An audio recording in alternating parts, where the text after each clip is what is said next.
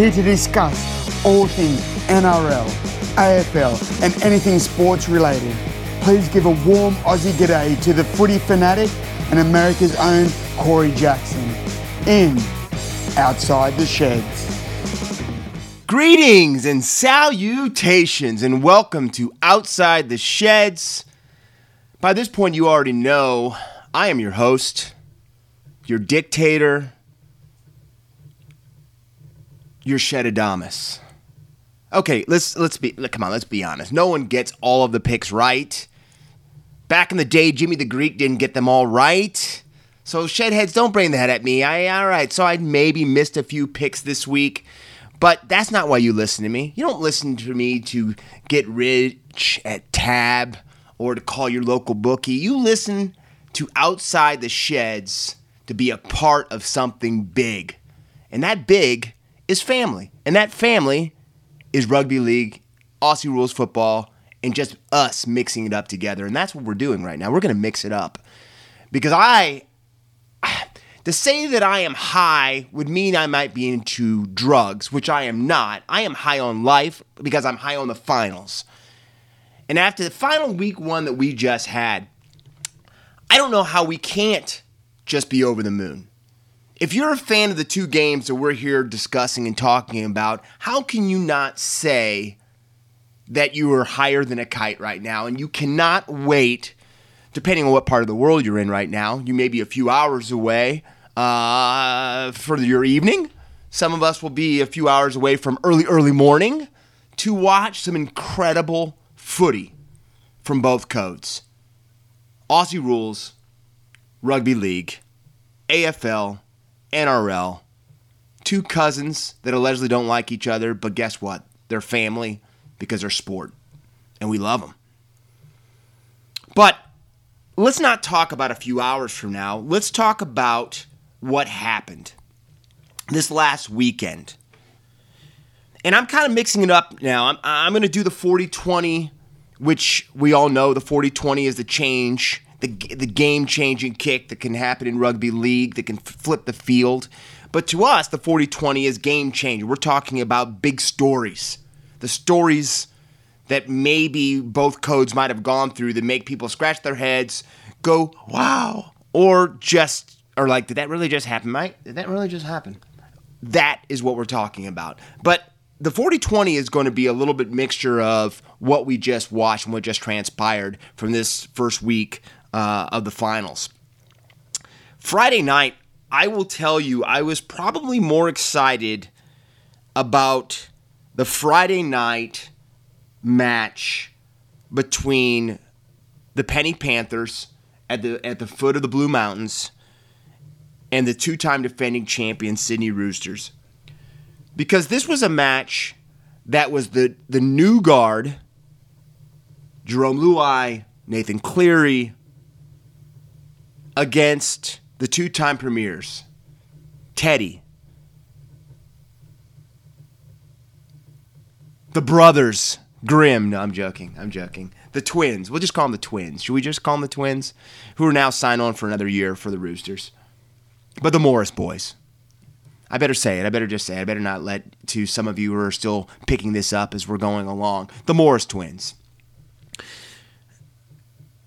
And it was, it just had that feeling that something special was going to happen. And I think that was because we really didn't know what was going to happen. We didn't know if, if, after the shellacking the Chooks took the week before to the Rabbitohs, we didn't know what team was going to show up on the field. We get word the day before the Sonny Bill Williams, SBW, is not going to play.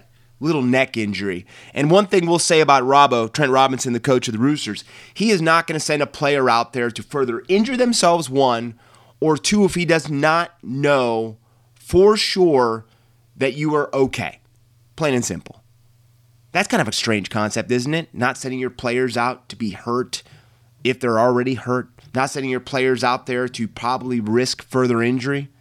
That's a new concept. I'm to have to think about that more. But anyway, Robbo's not to send SBW out there, and he didn't. So we have a team that is been the gold standard for the last two seasons. And, and to be honest with you, really, the, you know, the Chooks have been the minor premiers or won the championship back in 2013 too, the game that I was at, I told you about. But they have been the bell cow. A lot of people will say also the Melbourne Melbourne Storm, but let's be honest, the Storm really doesn't have a lot of silverware from this last 10 years, except for some some minor premier championships. They've got one. I'm not going to say they do, they don't, but I'm just they have not. I the Roosters have been the team of this decade against the Penrith Panthers, a team that won 15 in a row, a team that are incredible dancers. And I'll let you guys go where you want to with that one. You got Romeo,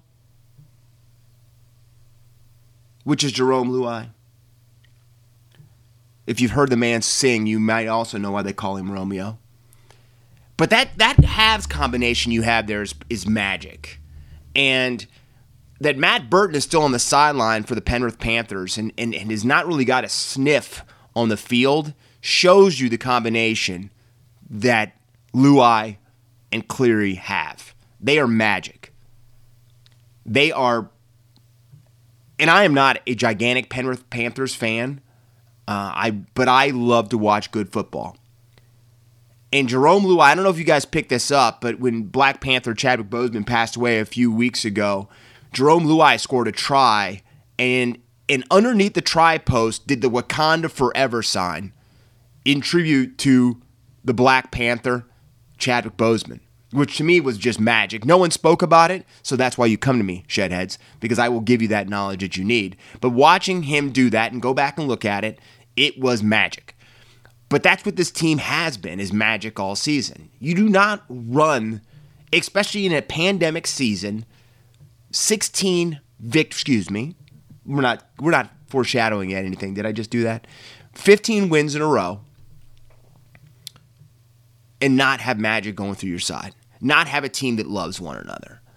Not have a team that would do anything for their mate next to them. And that's what you have here. But that's what the cool thing about this was. Both of those teams stand for this. You have the you have the Roosters against the Panthers, and they came head to head. And it it went off like a gun to start. The Chooks jumped out to a 10 0 lead and had the ball in the offensive end and were about 10 out, I would say, 10 meters out from the try line and I don't know if I've seen a game flip on one play as quickly as this game did. Because as the, the Roosters started to make a play and pass the ball to the right, they looked like they had a mismatch. They made a pass to one of the twins on the end, and and Morris slipped. And I don't know if you've watched the play more than once but Morris slips. And as he slips, he tries to catch himself to get continue to go towards the try line. It allowed the Panthers to swarm him, pick him up, and carry him over the line and take him out of play. And I don't know, I don't know if it's because I've I've watched so much NRL, rugby league, and I'm always watching for those tiny little moments. And, and, and sometimes in life you can call them little timestamps, little little moments where you can go back and look at them and go, huh. And I knew instantly right then when they took him up because they, they were on the brink of maybe going up 16 and nothing to a team that was young, that could easily have gone, wow, this foot this finals footy is totally different than what we've experienced this this last 15 weeks. And the emotion that Panthers showed when they took Morris into touch or took him over the over the, the line, you instantly could feel a dynamic shift. And I re- I remember thinking, "Oh boy, what is this going to spell?" Well, what it spelled was 22 consecutive points and the Panthers going into halftime up 22 to 10.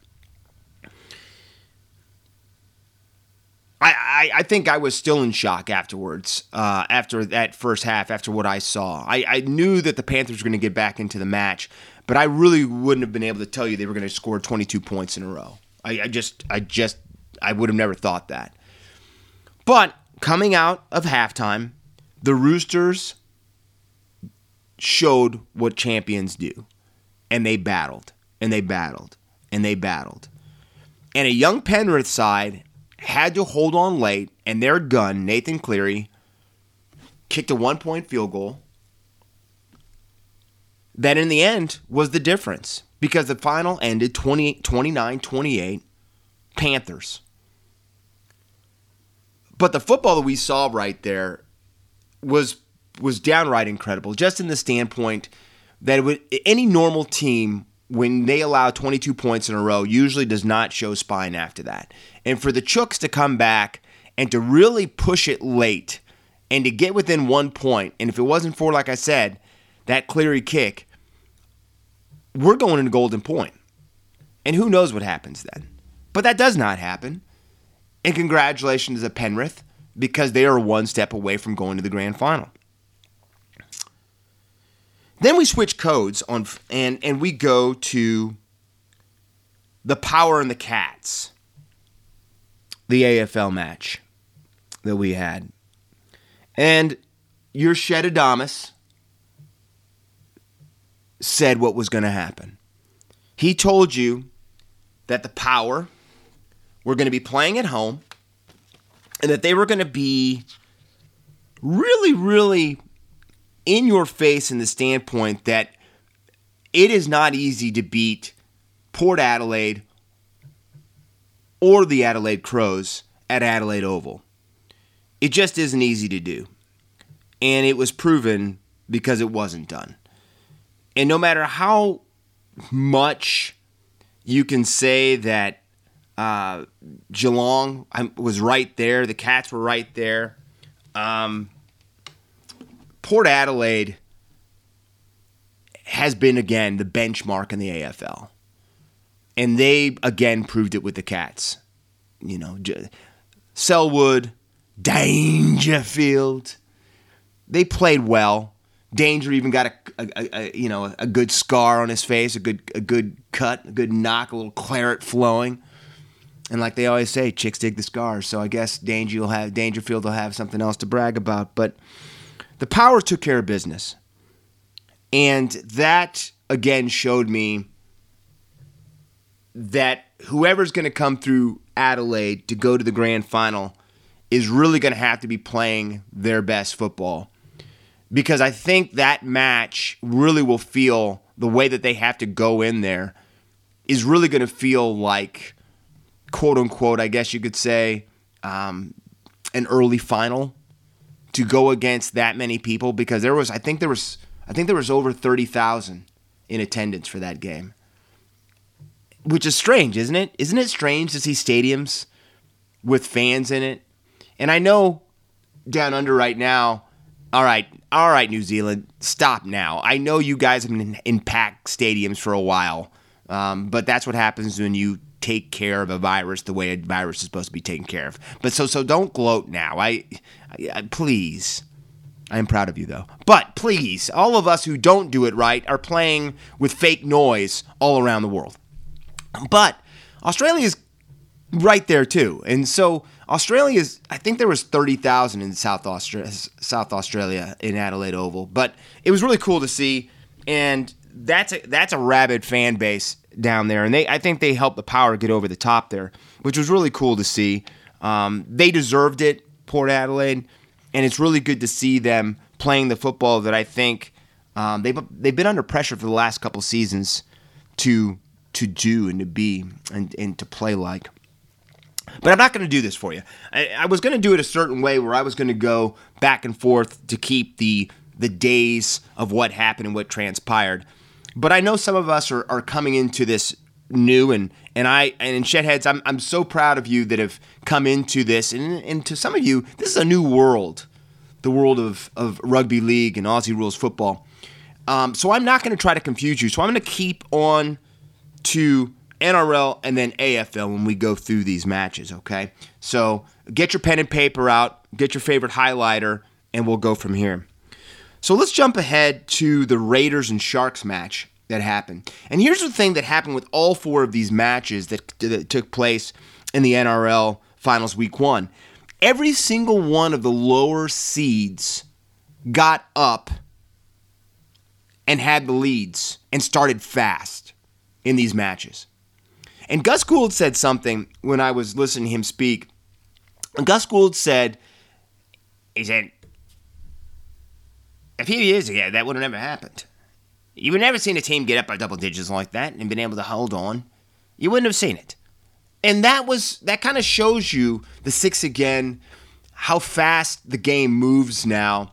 The teams don't really go right into panic mode when they get down.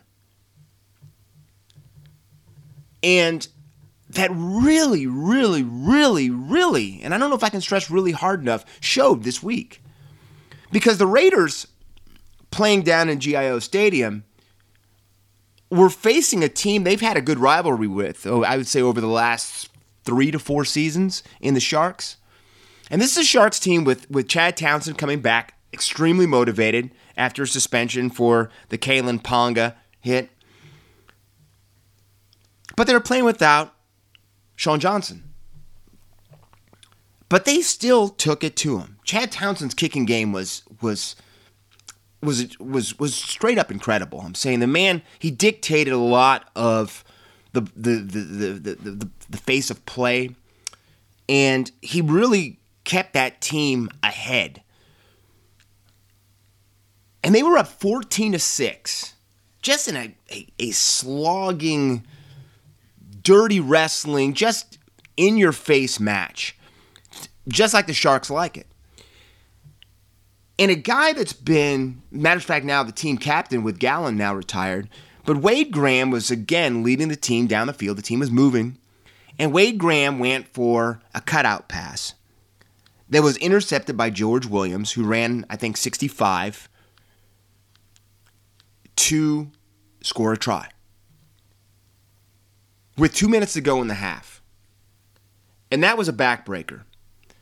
And I and and and again, just like I was talking about earlier with the Morris tackle into into touch, that that had that sensation where we now had a game that looked like it was going to go in a half at 14 to 6 then now it's going into half at 14 to 12 and now the better team feels like we're right where we where we should be. And it played out that way. The Sharks did get a, a, a crazy call against them in the second half with a with a with a Jack Wighton quick tap that you know Wade Graham was asking for a timeout and wasn't granted it, but the entire team wasn't ready to tackle anybody. And Wighton just ran right through the middle and scored a try, and that was the backbreaker. I, and I knew after that point the Sharks weren't coming back. Um, no matter how hard they, they fight, and John Morris has got that team playing some really good football, and they've had injuries all season. They've had players that, that haven't played or produced the way they thought they were going to this season. They had a, a really young team come through, but it was not to be. And everything was going to have to go right for the Sharks to get over on top of Ricky's boys and Sticky had the Raiders ready to play. Now, did they play their best match? No, not even close. Um, the Raiders winning that that game 32 to 20 over the Sharks shows you that because I think a lot of people weren't expecting it to even be that close. But the Raiders did what the Raiders had to do. And it sets up a matchup on Friday against their nemesis, the team that they feel stole the grand final away from them last season, the Sydney Roosters and so that is that is a incredible matchup that we're going to get to kick off um, semifinal round this weekend, or in a, in a matter of hours, matter of fact. The next match was on Saturday night. Was the Storm and the Eels. And I and I think of all the matches that we looked at on on paper going into finals weekend for the NRL, that this one was the one that I thought was going to be the, the match that wasn't really close. And I'm sorry, Blue and Gold Army. This is nothing against you guys. Um, you guys have played some really incredible football this year. Um, I, I, have to admit, Gutherson is one of my favorite players to watch. The guy is all heart, even though he looks like he could probably sell you insurance on the weekend. But the guy is all heart, and my God, that lettuce flows on that kid's head, doesn't it? Boy, he's got a good set of lettuce up there. But anyway, they were up against it, though. They were up against a Cameron Smith rested Melbourne Storm side. And it's bad enough to play the Melbourne Storm to have to play the Melbourne Storm, period.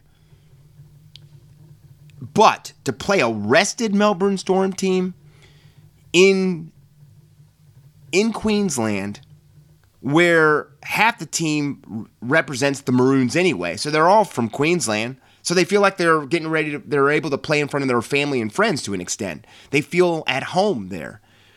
They have an incredible record up in Queensland the Storm does.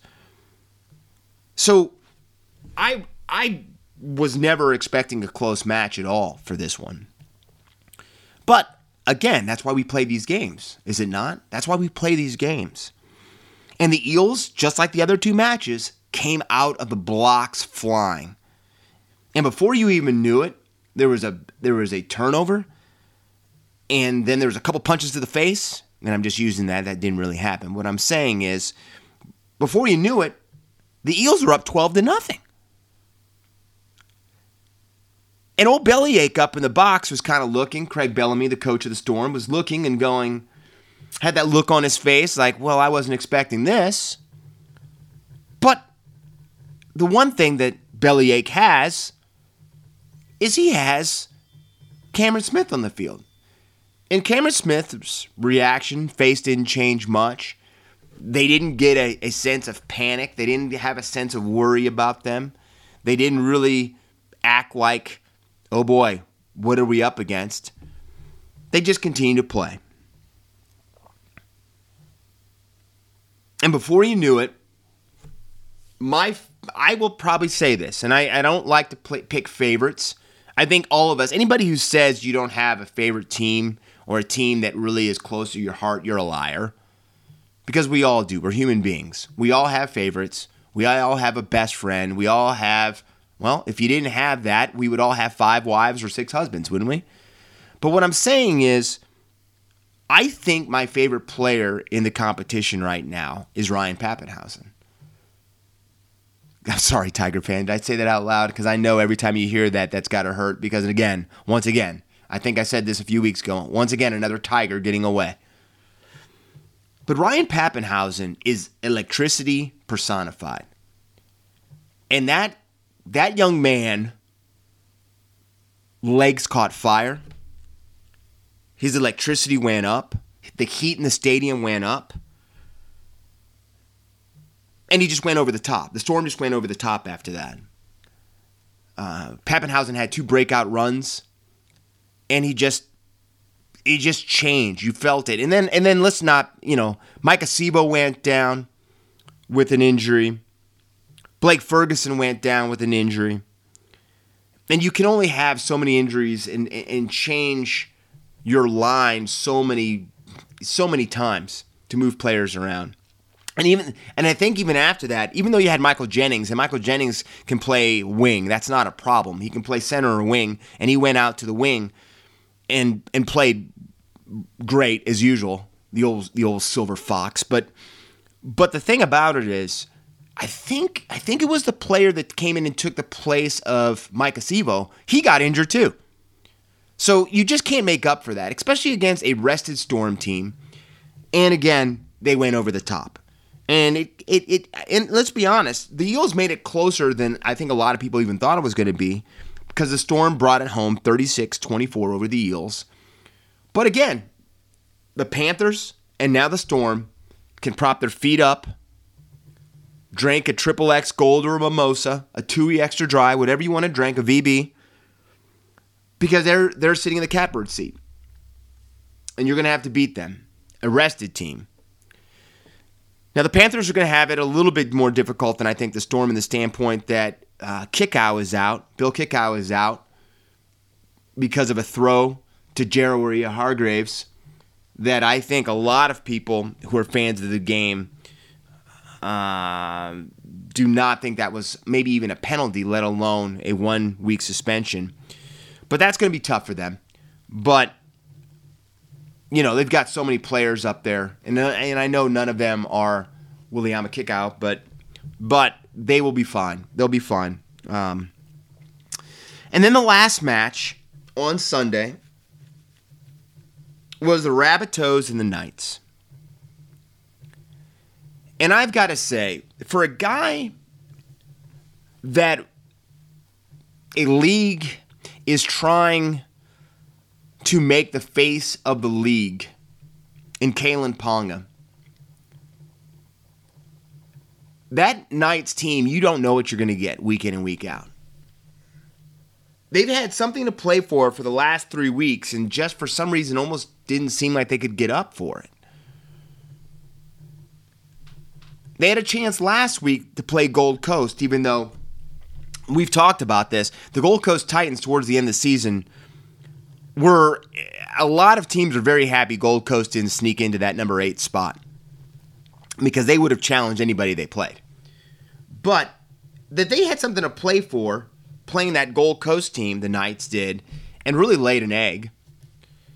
And because of that, did not get to host, you know, week one final up in the Hunter.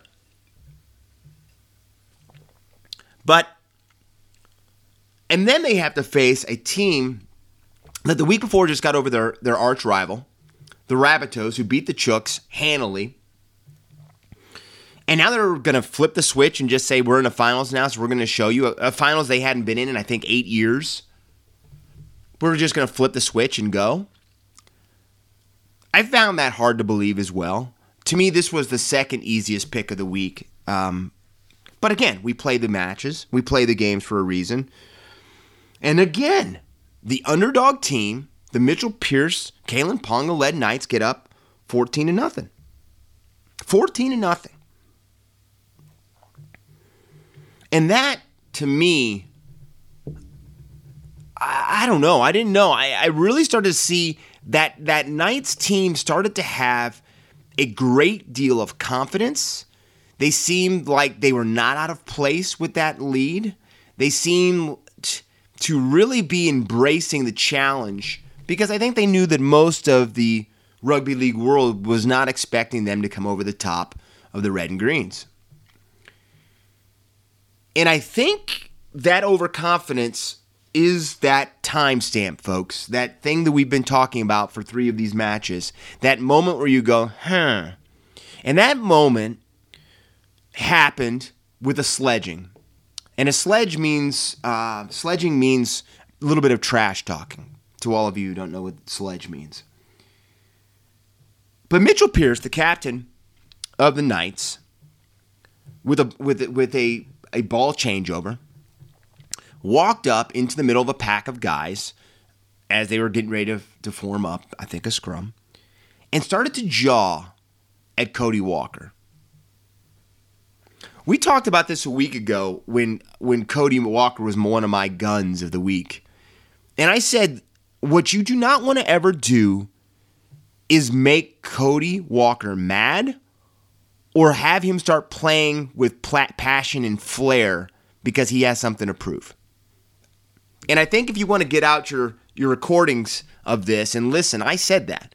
I said Cody Walker playing with emotion might be the best player in the competition. And then Mitchell Pearce had to go up next to him and poke the tiger. Here's what you don't do one, poke a tiger. And two, let's just say it piss off Cody Walker. Because the South Sydney Rabbitohs woke up. And they woke up to score 46 points in a row. And a match that was at one time 14 to nothing, finished 46 to 20, and that last try was scored as the as the siren sounded to give the Knights their their their their 20th point. And what a great kick by Aidan Guerra, by the way. It was Aidan Guerra's last match for the Knights, and which is kind of one of the honors that happens uh, in the rugby league world when it's a player's last match on their last point uh, during some time during the game. They let them kick after they score a try, the kick after, or the point after. And Aidan Guerra from the sideline tattooed it, hit it right down the middle. So that was really cool to see. And Aidan Guerra was a was an incredible player. Um, he, he was really, really fun to watch back in the Roosters. He's been injured and probably hasn't played as much with the Knights, but he had a, a, a great career and he's a champion.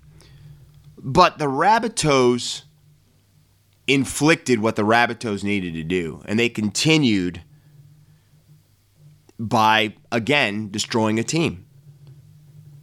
And that's 106 points now in 10 days for the Rabbitohs that they've scored in their last two matches. 106 points.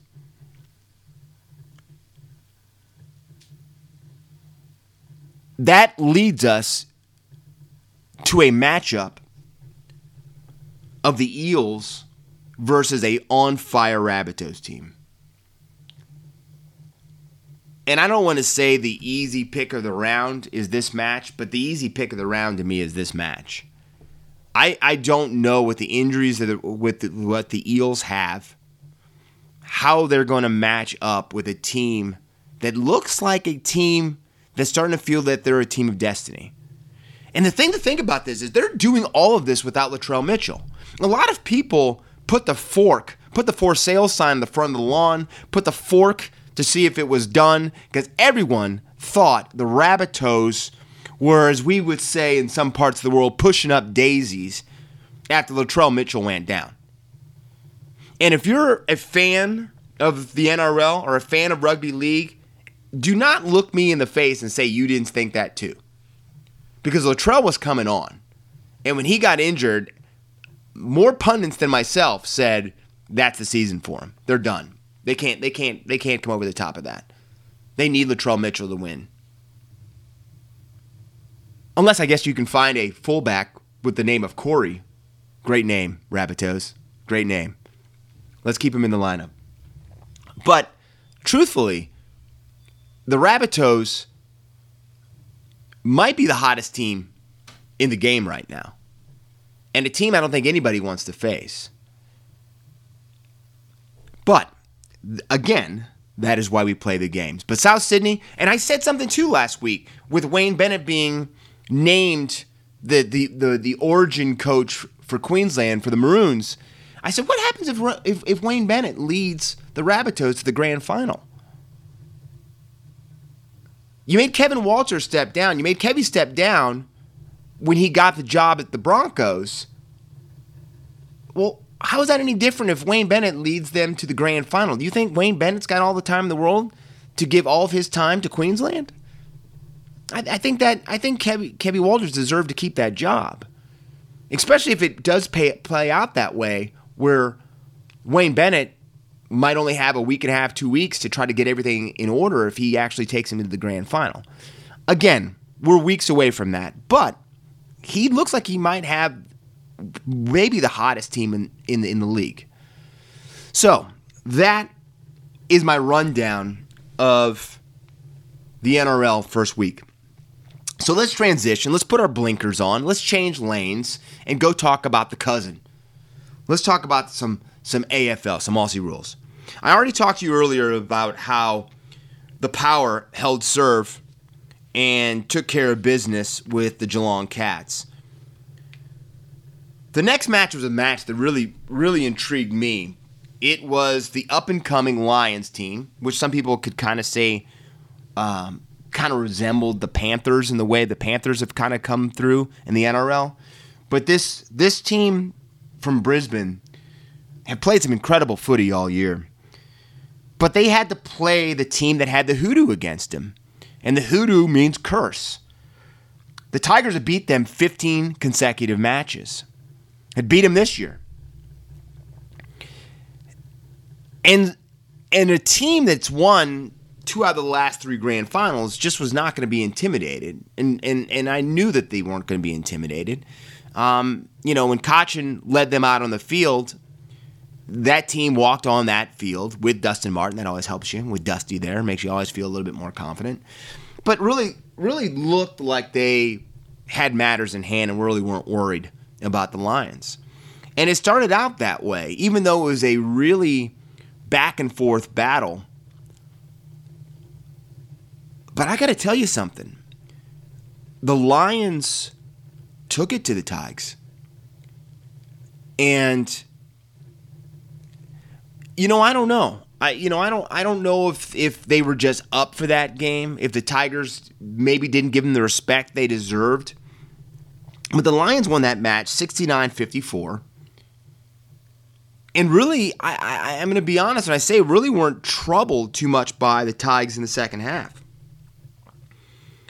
And Dustin Martin kind of disappeared a little bit, and, and, and, and that has not happened for quite a long time. Not due to, you know, if it's not because of an injury, Dusty has been front and center for the Tigers in their two premiership title marches and he just kind of disappeared a little bit in the second half, and that was really strange to see. Um, but the Lions held serve at the Gabba, held serve at home, and are going to be able to now hold serve in the fi- you know in the final to be one step away. They're going to be able to host that match. So congratulations, to the Brisbane Lions. I'm saying this is a team that a couple years ago was I don't want to say the laughing stock of the league, but they just they, they were in financial hardship. They just didn't have a lot of things going in their favor. I, I was fortunate enough to see them play the Demons up there, uh, I think two years ago. And the Demons beat them up there. The D's beat them up there. So, and I think it may come out later on, them getting Luke Hodge from the Hawks, from Hawthorn. Haji getting into the sheds up there for a couple seasons I think might have changed the entire way the Brisbane Lions team saw themselves, carried themselves, and felt about themselves. And I think we might be seeing that now.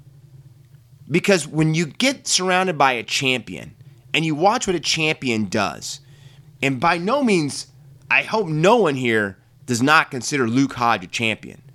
Because Luke Hodge is one of the greatest captains we've had for a club for probably the last 10 to 15 years. I'm saying Luke Hodge led a team, and that's a lot of pressure doing what they did, winning three premierships like that. But but I think that that that undercurrent of Luke Hodge being in the sheds up in Brisbane might have changed the fortune. Might might go down as one of the best signings that the Lions did.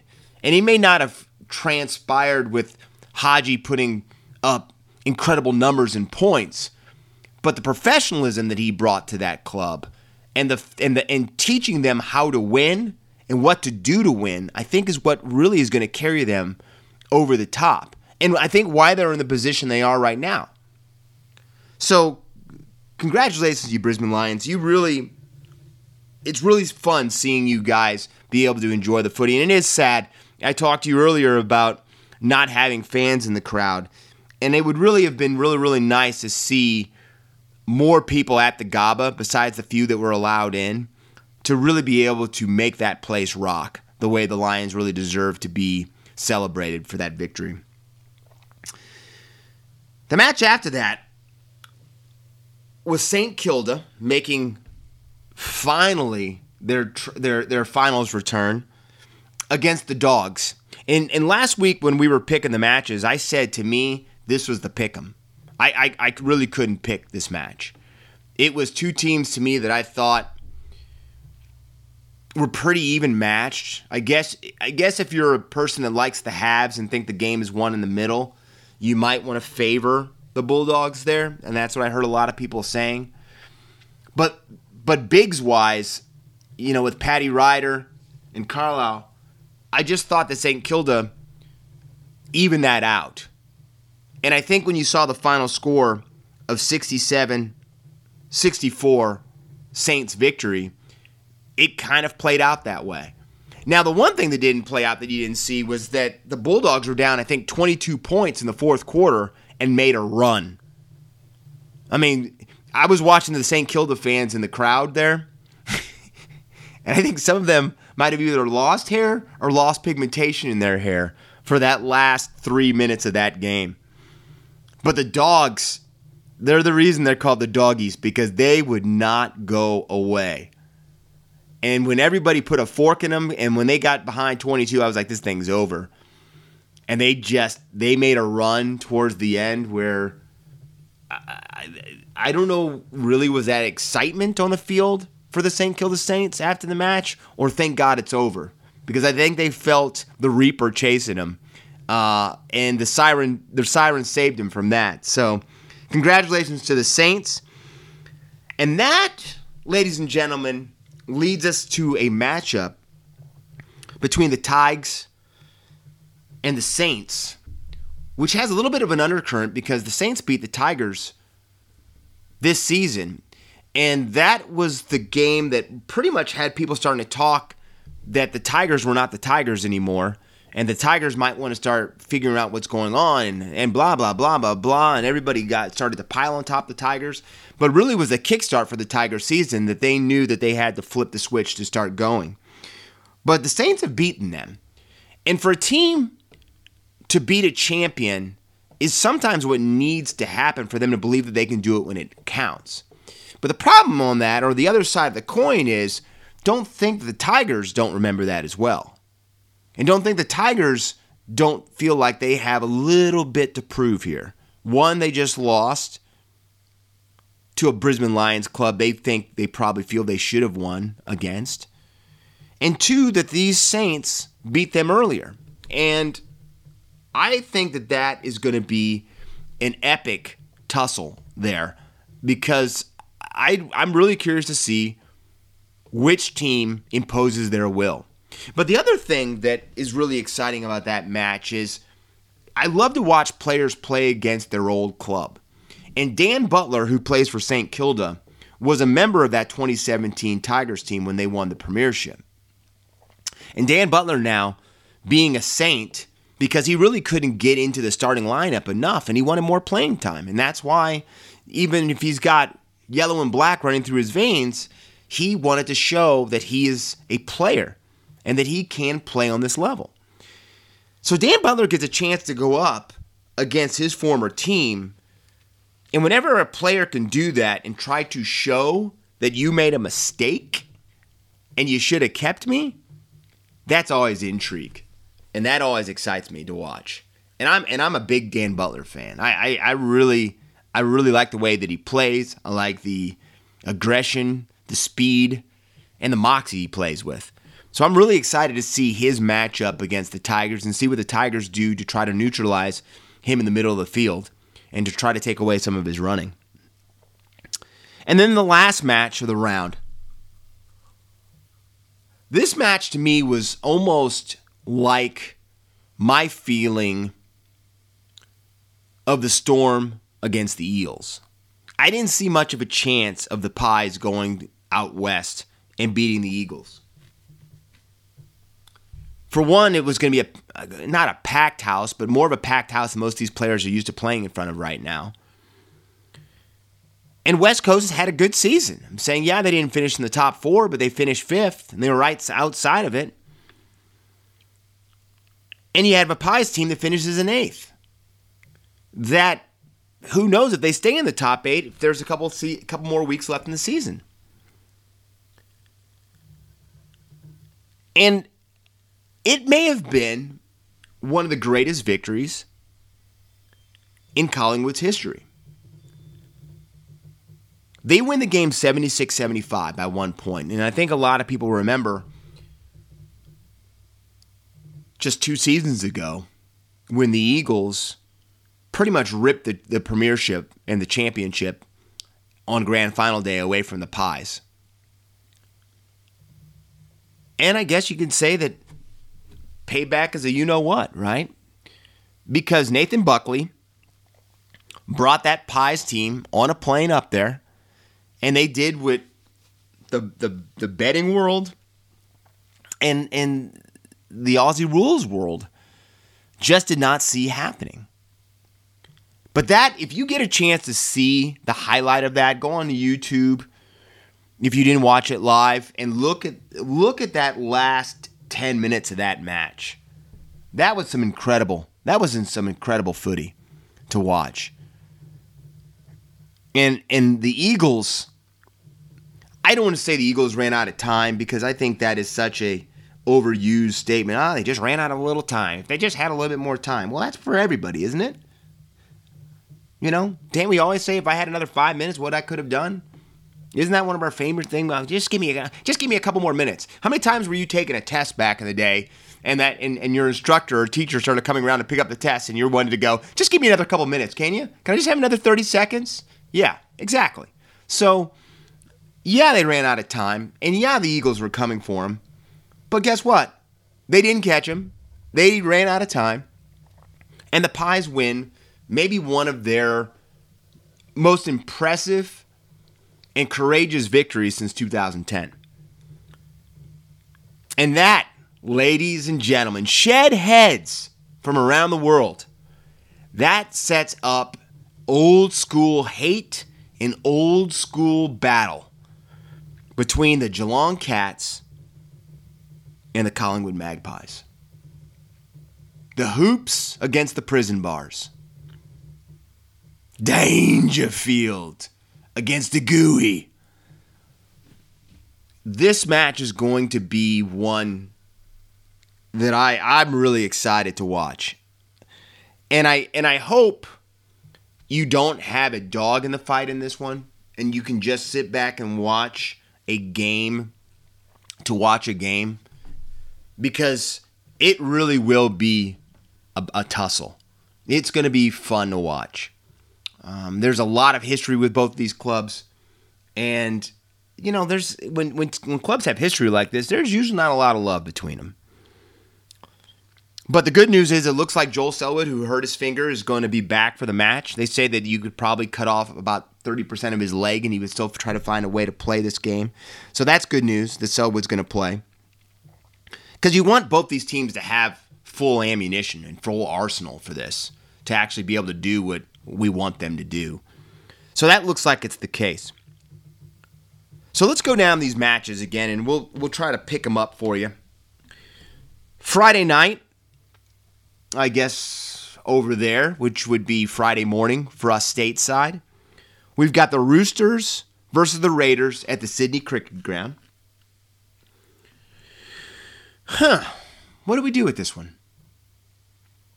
There is no love between these two teams. Ricky Stuart, sticky. Not the most friendly individual, unless you're you play for him. Not a guy that really enjoys a smile too much. Kind of hard nosed, hard edged. Against Trent Robinson, the guru, two time premiership back to back coach.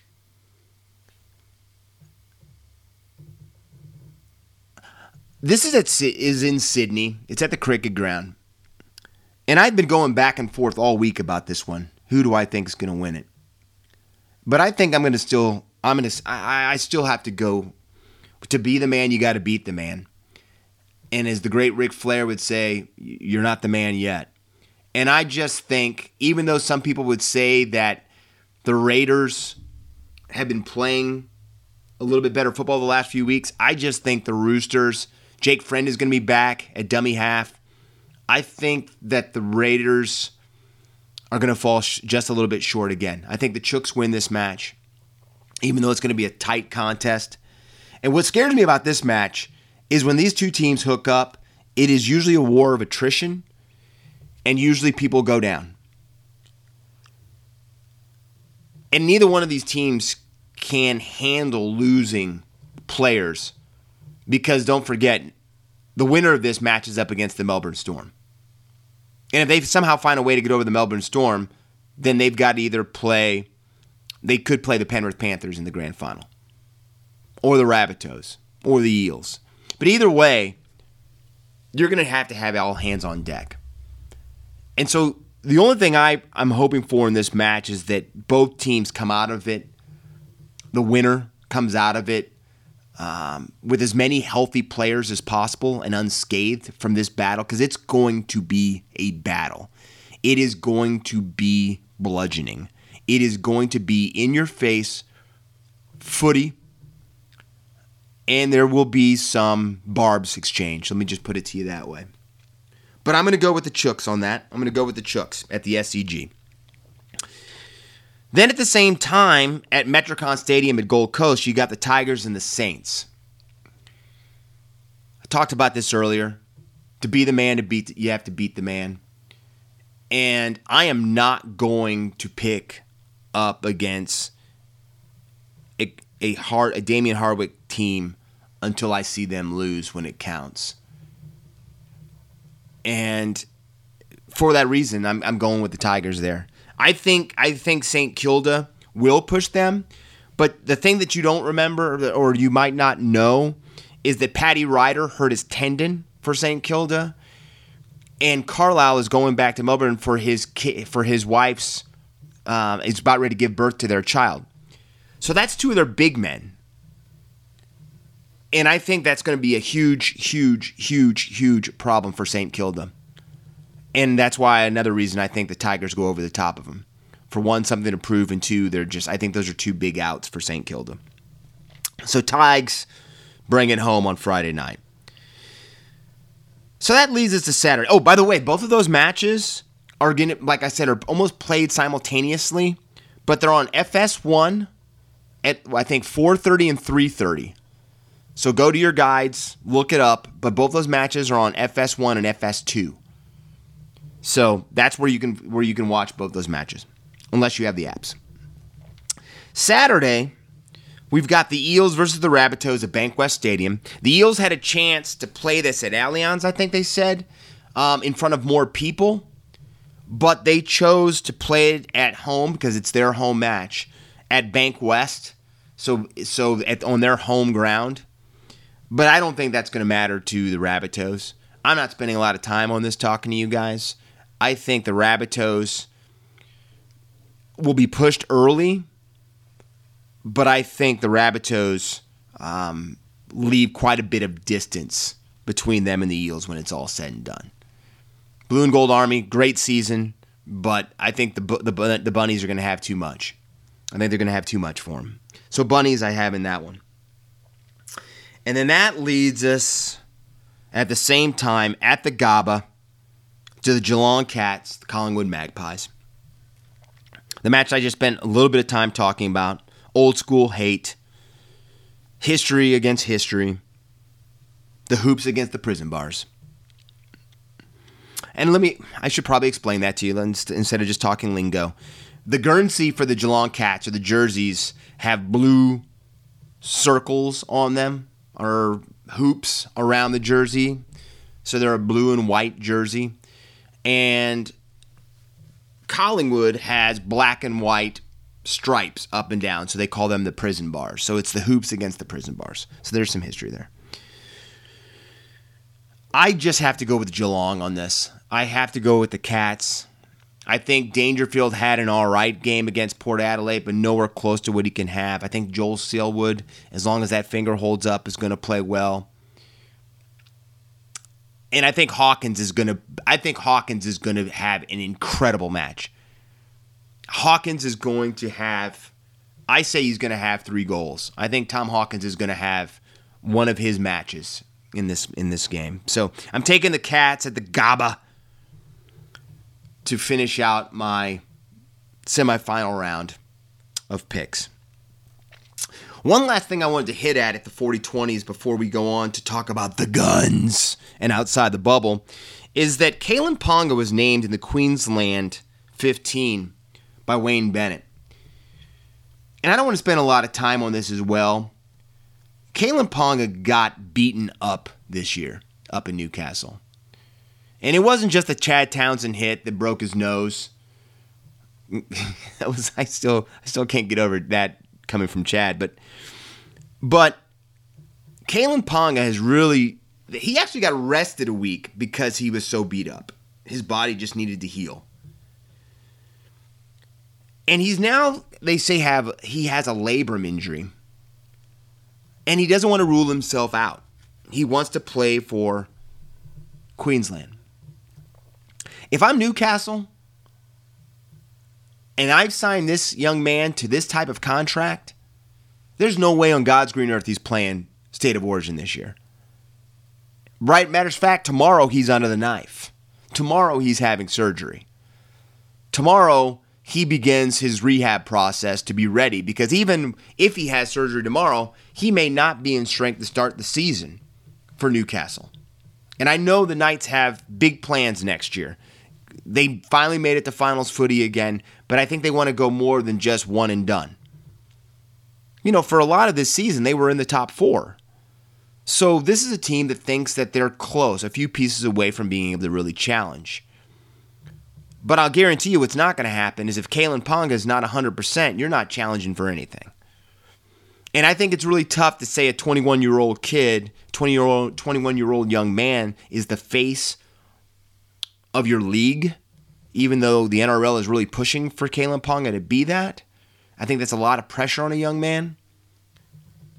Kalyn Ponga comes from good stock. He looks like he was raised well by his parents. He looks like he's handling it, handling it quite well but he needs to have this surgery.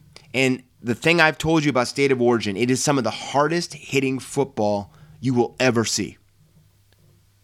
And when you talk to players that have played a State of Origin series, they say they've never experienced football with that type of speed and that type of energy and that type of ferocity.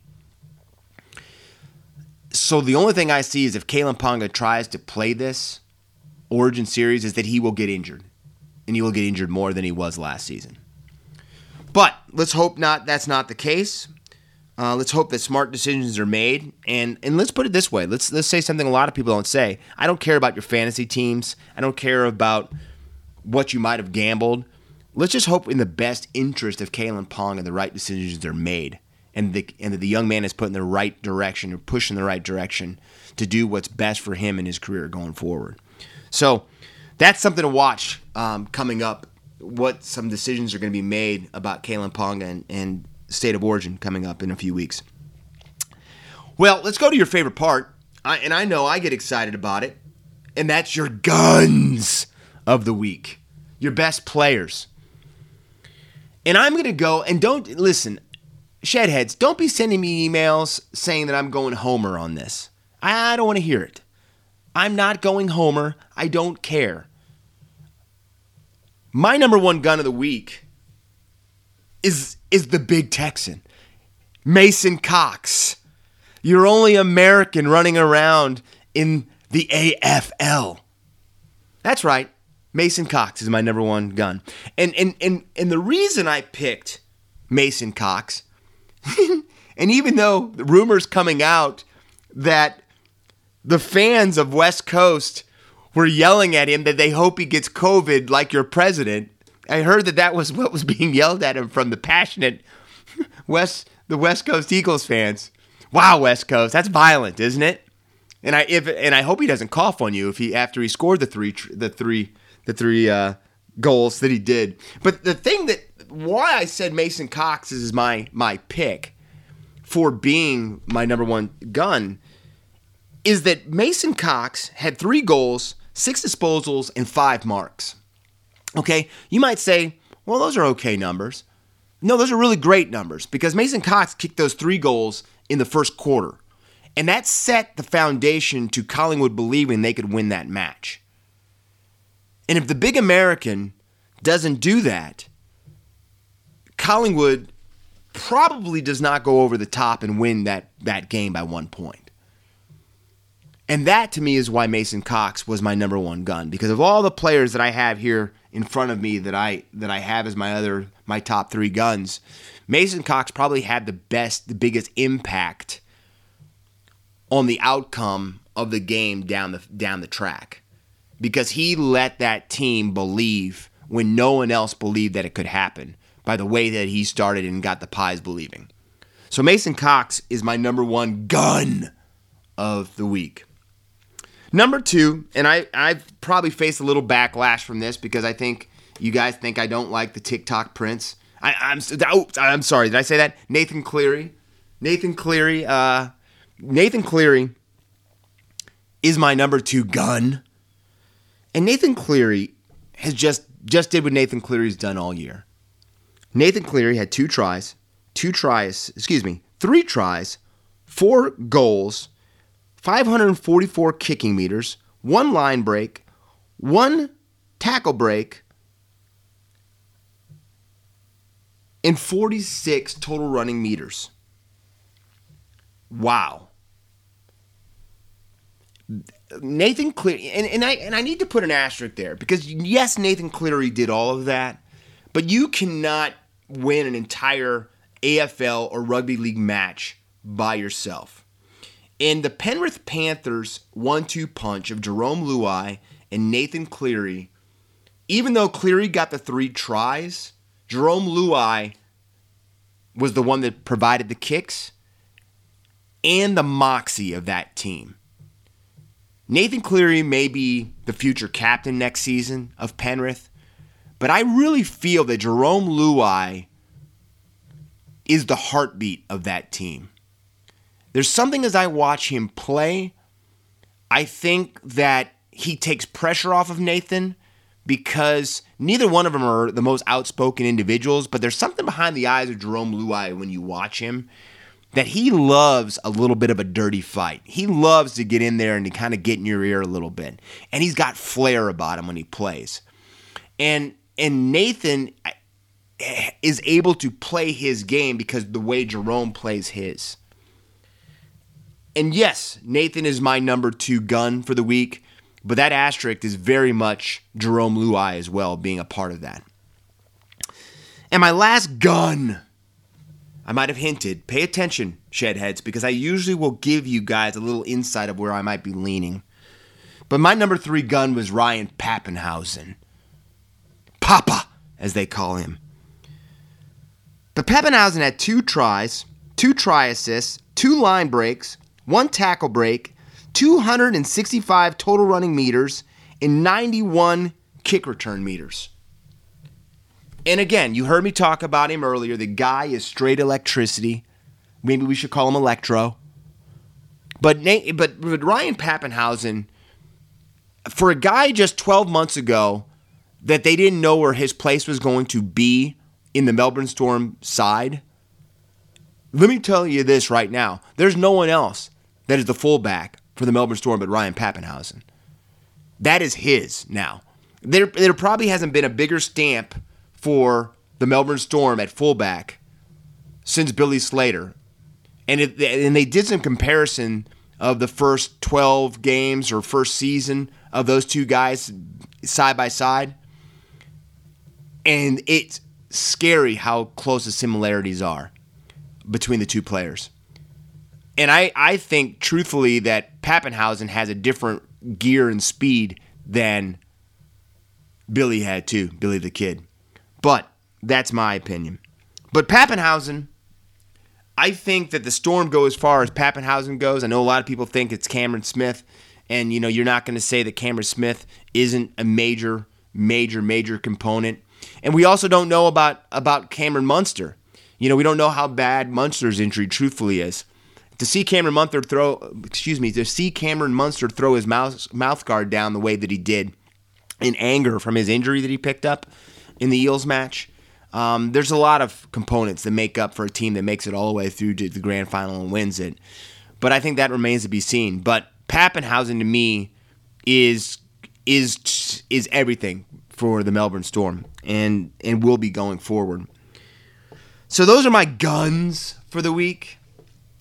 Let me know. Send me send me a message if you think that somebody else uh, deserves to be there. And, and going forward, shedheads, please I love the interaction with you guys. Send me emails. Let me know what you think, what you feel. If there's something that you saw possibly out there, um, or a player that you think I'm overlooking, let me know. Because the sheds is our place, is our locker room. And we're talking outside of them right now, yeah. But we're in this together and we're talking about it. Now, I may overrule you, but I would love to listen to you. So let me know and talk to me. So we finished with outside the bubble about the things that might be happening outside these this this this this down under world that we love, that we cherish, that we embrace. And my number one thing outside the bubble is, and I hate to say it because I know a lot of us watch movies, we love our sport, love our game. I think we love those things more and more to get us out of the thought process of COVID and the reality of what is happening outside our walls, outside our homes, outside of our apartments. But the NFL has been living in this made up world that they were just going to march through the season without a bubble. And I know a lot of people know that the NBA did a bubble where they were totally secluded down in Florida at uh, Disney World or Disneyland. I get the two confused. Or the NHL, the way they did it with Toronto and Edmonton, all the guys being in a bubble there. Uh, and by the way, uh, I, I, just saw that um, the, the great centerman for the Edmonton Oilers um, just got done testing positive for COVID 19 and I cannot believe I totally just flubbed his name right now. Huh, fascinating. But you know who I'm talking about, Shedhead, so figure it out. I'm not going to give you all the answers. Connor McDavid, everybody. It's Connor McDavid. I would I wouldn't do that to you.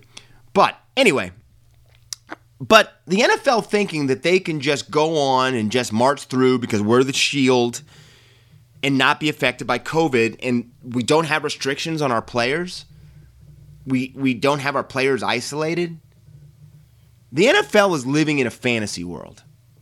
And that fantasy world really came to light when Cam Newton tested positive for COVID.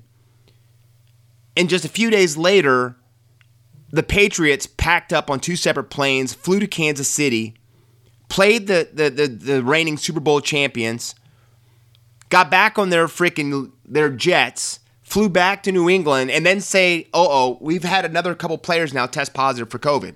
And one of those players, they have footage of him being face to face and talking after the game with Patrick Mahomes. And you, Miss uh, Mama Mahomes, you heard me say I, I did say Patrick and not Pat Mahomes. Anyway, um, talking to Patrick Mahomes. Now, the, at this point, we're they're still saying that Patrick Mahomes has not tested positive for COVID. But folks, I'm grabbing my temples as I say this right now. We know it's not a hoax. We know that it's real. We know that we should be wearing masks. And if you don't, live in your own world and just stay away from me. But one of the things that we've been told over and over and over and over and over and over and over again is that if you've come into contact, you may not show that you have the virus tomorrow. You may not show that you have the virus five days from now. Hell, you might not show that you have the virus eight days from now. But you are not out of the woods until until 14 days later, you're still testing negative. No, I, I don't know who you listen to for your science. I am not a scientist. Matter of fact, I haven't liked science since I was in fifth grade. But I know enough to listen that I even know that that I'm not out of the clear if I come into contact with somebody for 14 days and I need to keep getting tested and then I need to isolate. There's a word. If you don't know how to spell it or know what it means, look it up. But this is only going to get worse, NFL. This is only going to get worse because the Texans have now not played two weeks in a row because it just came down that they are pushing their game this week against the Buffalo Bills back to maybe possibly Tuesday because they just had another player, I think that's 22 in total now, test positive for COVID. That's over, that's we're not at the full 2 week mark yet and they're still testing positive. So what can we get through our heads here? That you have to isolate and that this league is not going to run the way that we want the shield to just run over the top of everything if you do not respect what you're up against. And you would think a league that is so much about, you know, we got to have the right matchups. We got to make sure that we do, you know, we got to have all the, do you have the statistics right now of about the tackles we made? Yeah, we've got to change our defense. You've got to change your defense right now, NFL, because COVID will whoop your ass. And I'm hard, I'm sorry to say that that way, but it's going to whoop you because a virus is going to win out. Now, here's the thing I'm not saying that everybody's going to get sick. But you're not going to be able to play games. And now we have one team that's already two weeks almost behind. We're having to change games. We don't know now what the what the results are going to be. The New England game has now been pushed back too. We just don't know. And the truth of what's supposed to happen is both these teams, when there's a test, a positive test, probably shouldn't be able to play for two weeks. But the Shield can't have that happen now, can it? We can't continue to not let people who have made a lot of money continue to make more money by doing it the way to look out for what's best for everybody. Because let's remember, most of these players have wives, have children, have parents, have loved ones. They're not sleeping in their locker room. They're not sleeping in their lockers. They're going home to their lives. And those lives will be affected by what happens at their practice facility and on the field. We can't be flippant about this, folks. We can't be flippant about it. We can't go outside and look and go, I just don't want it to exist. It won't exist. That let me ask you a question. If if I if you looked in the mirror, or if I if you looked in the mirror and saw that you had the biggest zit on your chin, would you go and walk outside without trying to cover it up or and just go, yep, it doesn't really exist. I'm totally fine. And just walk down the street and think that everyone doesn't see that you've got that zit on your chin? Because that's what's happening right now. We're walking outside just saying, we're not going to, this doesn't exist. I'm good to go. It exists, folks. It exists. And we better just be fortunate and happy that this doesn't have the danger factor of an, e- an Ebola. Because we'd really be in trouble. We wouldn't be thinking about, well, let's just take two different planes. We'd be in trouble. And I'm not getting, I'm going to get off my soapbox right now because, by God, if you don't know it now, after the amount of deaths that have happened around the world, if it still doesn't kick in, well, I hope Santa Claus visits you this year too, as well. So, the Raiders just had a player test positive today too, and guess what? Old Chucky Gruden still had them practice today too, after the guy tested positive. So I, I, I don't know. I know football coaches think rub a little dirt on it sometimes, but guess what? NRL coaches are pretty tough guys too, and they know the greater good is the game and their players. Anyway, my second big thing of outside the bubble that I want to talk about is the Los Angeles Lakers. And I think you remember old Shed Adamas over here tell you that the Lakers were going to win the NBA championship. And yes, I know it hasn't happened yet. But Laker Car Flag Nation, I know that you're polishing those flags up. You're getting ready to, to wear your number 24 or 8 jersey or 32 jersey or 34 jersey. And you're about ready, and I don't know how your parade's going to look, but I know you're getting ready for it. Because the Lakers are one game away from winning the NBA championship to bring home their 17th NBA title. That's kind of incredible to think about. 17 NBA titles. 17 titles, period, huh? Impressive. But the Lakers are one game away, and with the injuries on the Miami Heat, even though we found some really incredible players in there, uh, Jimmy Buckets Butler, Big Face Coffee, everybody, look up Big Face Coffee. Tyler Herro, Bam, Dragic. The list goes on and on and on. But they they were not going to beat the Lakers probably with a full squad, but to beat them as injured as they've been was not going to happen. But they've showed heart. They've got a game in the series, but I think they finished it up. And I just got word that the Lakers are going to play in their Black Mamba jerseys, and they have not lost a match in those jerseys in honor of Kobe. So this thing could be over with on Friday night. Um, it could be the ma- the biggest masked party ever in the history of a city, um, but who knows? But the Lakers are that close, so we're about ready to finish the bubble, something a lot of people didn't think was possible. But congratulations again to the NHL and to the NBA for doing it the right way. And if you want to know how right it is, even Major League Baseball saw that and all of their playoffs are being held inside of a bubble in select cities.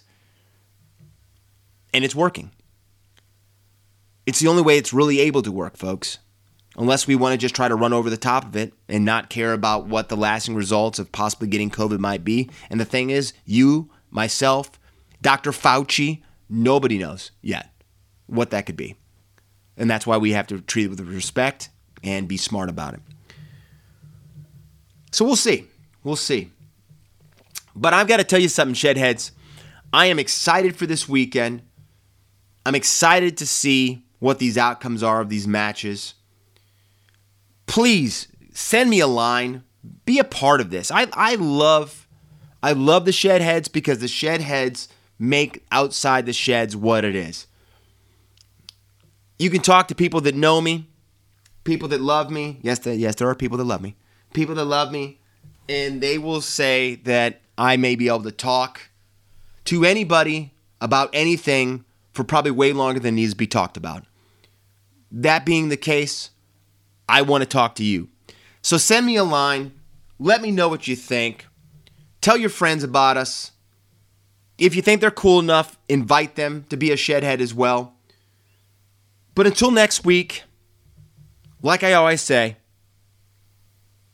have a good time. Take care of one another. Be smart. And if you're not going to be good, just don't get caught. But until next time, everybody, this is your host, Corey Jackson. You've been listening outside the sheds and shedheads. See ya. And that was another fantastic episode of Outside the Sheds with Corey Jackson, talking all things NRL, AFL, and all things sports.